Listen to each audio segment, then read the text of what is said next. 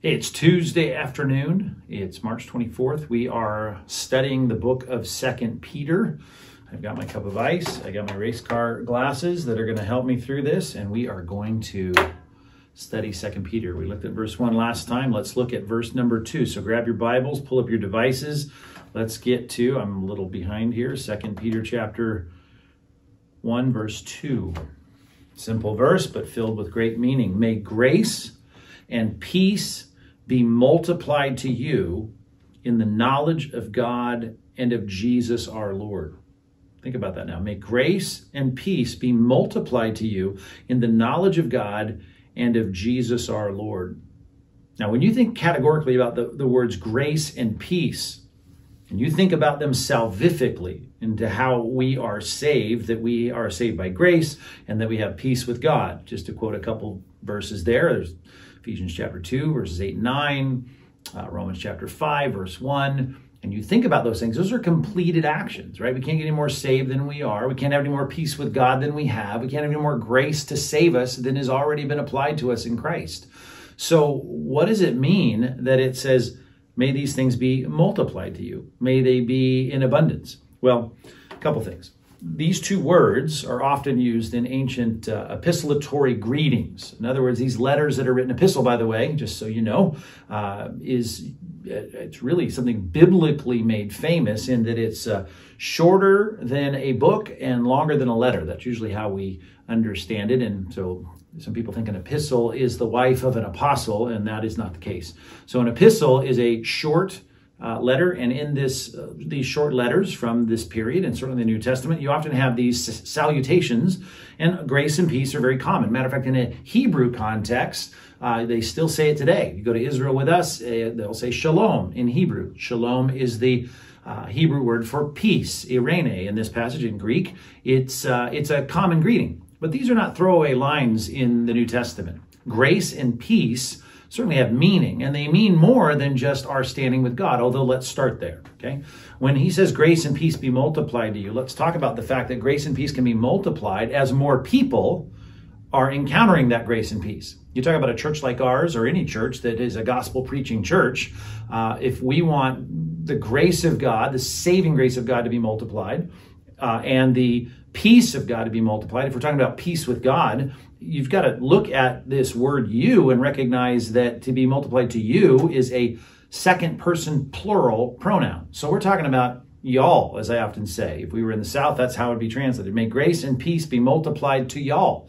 So may your church see more of grace and peace. If you think about it in terms of the salvific category, well, then we want more people to experience saving grace. We want more conversions. We want to see more people saved and we want to see more peace. We want to see more peace with God. That the alienation that exists naturally between sinful people and holy God would uh, be be broken down. That the gospel of grace would bring peace to people in their standing with God. And that is certainly something that we want to see multiplied. But at the end of yesterday's uh, evening Bible study, I gave you a, a kind of a, a farewell by quoting uh, the last verse of this book in 2 Peter chapter 3 verse 18 uh, the the uh, apostle Peter signs off by saying may you grow in the grace and the knowledge of our Lord and Savior Jesus Christ. Okay? I think the whole emphasis of this book that is dealing with guarding ourselves against false teachers the hope of eternal life uh, the kind of grace that we're talking about here goes beyond just the saving grace that we want to see multiplied in more people in our church. Uh, I certainly think it has to do with what it means toward us in a progressive sense. In other words, grace is not progressive when it comes to justification and salvation, but God's favor in the sense that He is increasingly pleased with us uh, that is something that does change, and that's a very important difference. And it's not nuanced; it's it's it's there in the scripture very clearly. When Paul writes to the Thessalonians, he he talks about pleasing God uh, more and more. As you're already doing, you need to please Him more and more. Just like our love can increase, the way that God views our church can certainly change as our church becomes uh, more favored in a sense of sanctification. Think of it this way uh, Revelation chapters 2 and 3 talk about these seven churches in modern day Turkey in Asia Minor, and they all had kind of a different report card. There were a few that were similar, but they all kind of were rated a little differently in terms of how Christ felt about those churches and what he thought of those churches and how he evaluated those churches. And, and, what we want is we want his favor, his goodness, his his approval in this sense, not of acceptance for our salvation, but his uh, his smiling, if you will, his disposition uh, toward us to be increased. We want to see that happen. We want the church to be better. We want it to be stronger. We want it to be, here's a way to put it, sounds biblical, uh, more well pleasing to the Lord. Now, in a sense, justification, you can't be any more pleasing to God in terms of your sins being removed, but in terms of being an obedient child, you can be. The illustration I often give is if you were adopted into a family, legally adopted with the promise that you will no wise be cast out, you'll never be cast out, and nothing can separate you from that love. Uh, you can't grow in your acceptance in that relationship. You can certainly grow in how well you please your parents. Uh, there is a reality to that that's very real, very true. Some people have popularized the sense in which every Christian gets an A. That was the last chapter, a very popular book that I felt was very damaging to uh, the church. That uh, people were talking about is the greatest thing since sliced bread. This old book that sold so well was always uh, about and telling people continually and getting back to the theme of you can you can't please any God any more than you already please Him. And all I have to do is open up my Bible and see that is just an unbiblical concept. Uh, and in this case, when I talk about grace, I do think it has the sense of saving grace. We want it multiplied among us. Uh, and we want God's favor, his pleasing disposition toward us to increase. And peace. Peace certainly can't be Im- improved upon in terms of our peace with God. If we die as a one day old Christian, a one hour old Christian, or uh, you know a 50 year Christian, we can't grow in our acceptance in having peace with God. But we can grow in terms of a few aspects of peace. We can grow in the sense that more people are in harmonious relationships. Uh, I think about that passage there in Philippians where, and I think I jotted it down here, um, chapter 2, verse 4 where it speaks of Euodia and Syntyche, and they need to agree in the Lord. They need to get along. Uh, I talk about uh, talked about our very first one another yesterday morning. I talked about um, being at peace with one another. And, and that means we got problems. We need to fix those problems so far as it depends on us, if we can. And the reality of peace multiplying in the church here among the people of God is that we want to see a more unified church. We want to see more of a 1 Corinthians chapter 1 verse 10 church that we're perfectly united in mind and thought, that we are together and on the same page. Can't always agree with every church. One church can't always agree with the next church. They're going to have doctrinal convictions. I get that. But within the church, we need to be on the same page. And we need to agree that unity needs to draw us together. We need to have peace among us. And that's important. May grace and peace be multiplied. May it abound to you. May you have more of it. Uh, not only that, I guess there's one aspect, certainly in the midst of this crisis, that we can talk about having a, a peace multiplied or abounding or having more of it. And that's the internal peace that uh, we talked about recently, uh, the peace that we ought to have in our hearts in the midst of, of difficult times. I wrote this passage down, Matthew chapter 24, verse 6, when he said, When you hear of wars and rumors of wars, see to it that you're not alarmed.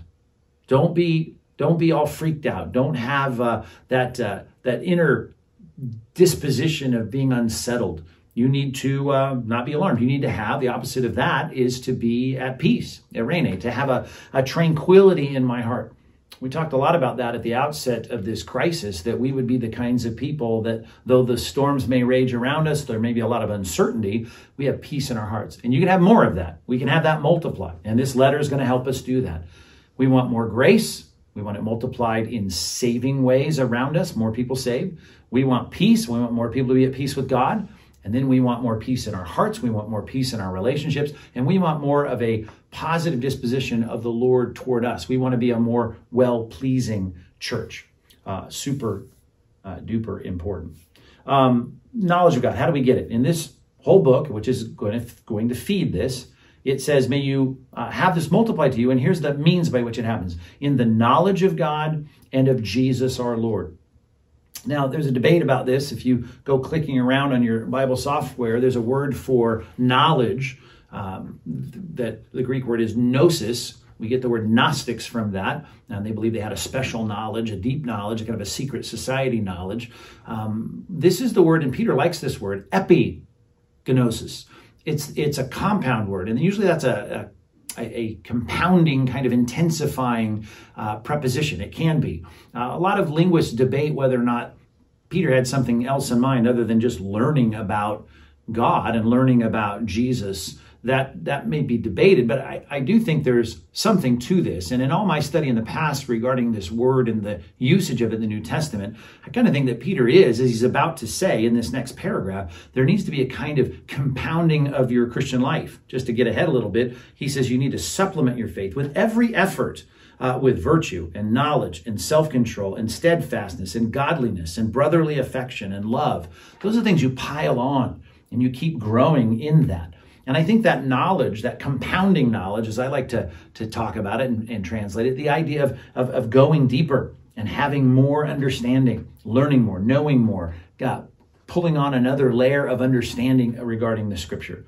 And as I said, that's certainly how the book ends, that we may grow in the grace and the knowledge of our Lord and Savior Jesus Christ. So, uh, regardless of the debate between the epiginosko and the gnosko, or gnosis as a noun, um, the bottom line is Christianity is all about learning. Think about it. I mean, one of the things we do to stay connected during this hiatus, this uh, time that we have sheltering in place, is teaching, right? Because that is what the Christian life is all about. It's about growing in the grace and the knowledge of God, or in this case, the knowledge of God and Jesus our Lord. Um, our leaders are called teachers, right? Think about that. That's that's kind of a strange thing. They're not just executives. They're not just decision makers. Uh, they're known to be teachers. You can't even be a leader in the church unless you're apt to teach. Uh, people in the church, at least the most common word in the New Testament for it, people that are following Christ, they're called uh, mathetes. Mathetes is the Greek word for, uh, we translate it disciple, but we get the word math or mathematics from it.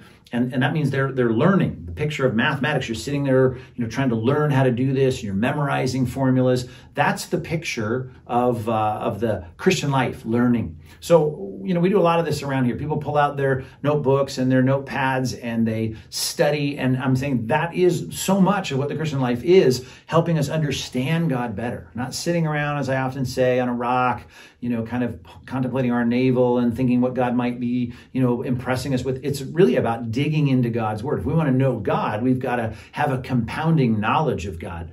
And so the grace and peace that we want to see multiplied both horizontally and internally, and even as it relates to a vertical relationship with God in our sanctification, all that's going to happen and it's going to increase with the knowledge of God. Now, as James 1 says, it can't be a knowledge that is not applied. We don't want to just know things, as, as Paul said in 1 Corinthians 13, that can just puff us up with pride. It's about uh, living it out, it's about serving, it's about applying. We've got to be doers of the word because those who hear the word and don't do it, they deceive themselves. They think of themselves as growing when in fact they're not. So it's always about application, and hopefully you've learned that in our church. And by the way, when I have guest speakers come to our church and they speak in our pulpit, the number one response I get in terms of compliment for our church, which it's usually all compliments, thankfully, uh, our guest speakers love you guys because you pull out your Bibles, you pull out your devices, you take notes, you're typing on your laptops, you got your iPads out. Those are the kinds of things that really help the leaders who are given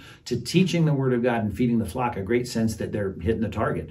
Um, that we have a church that loves to grow in the grace and knowledge of our Lord Jesus Christ. So, anyway, uh, in this passage, that's how we're going to see these things multiplied grace and peace, great words.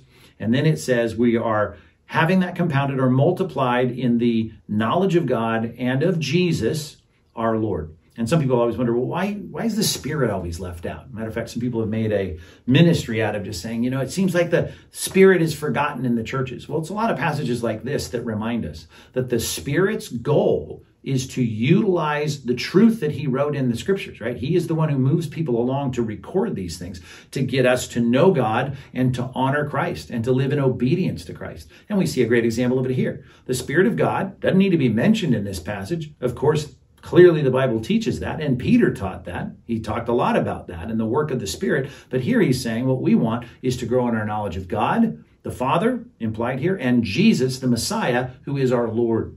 I often illustrate it with the, uh, the officers or the or the roles that are played in a, in a classroom. You've got the principal down the hall. Let's just call that, for the sake of this illustration, that's God the Father. You've got the teacher in the classroom. That's uh, that's Jesus. That's the, the one who we're supposed to obey. He's the Lord. And the Spirit, uh, without any disrespect, is the is the janitor, right? The facilities guy, and the facilities guy is just there trying to make sure that everything is working right, making sure that our attention is on the teacher. And when we put our attention on the teacher and do what the teacher asks us to do, we give our devotion to the teacher as good mathetos, as good students.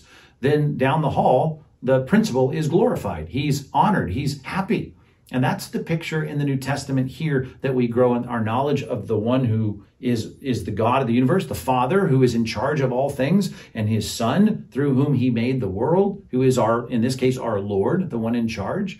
And those are the ways in which we see these things multiply grace and peace. What we need now more than ever is more grace in our life, more peace in our life in all the ways that we described, and that's going to be through learning. So I'm so glad you're here with us every afternoon and on this Tuesday evening. I hope that you're studying the Bible with us, not just tonight and yesterday, but I hope you're studying with us every night of the week, Monday through Friday. We're going to come and bring you these studies, and may you and I both grow in the grace and the knowledge of our Lord Jesus Christ.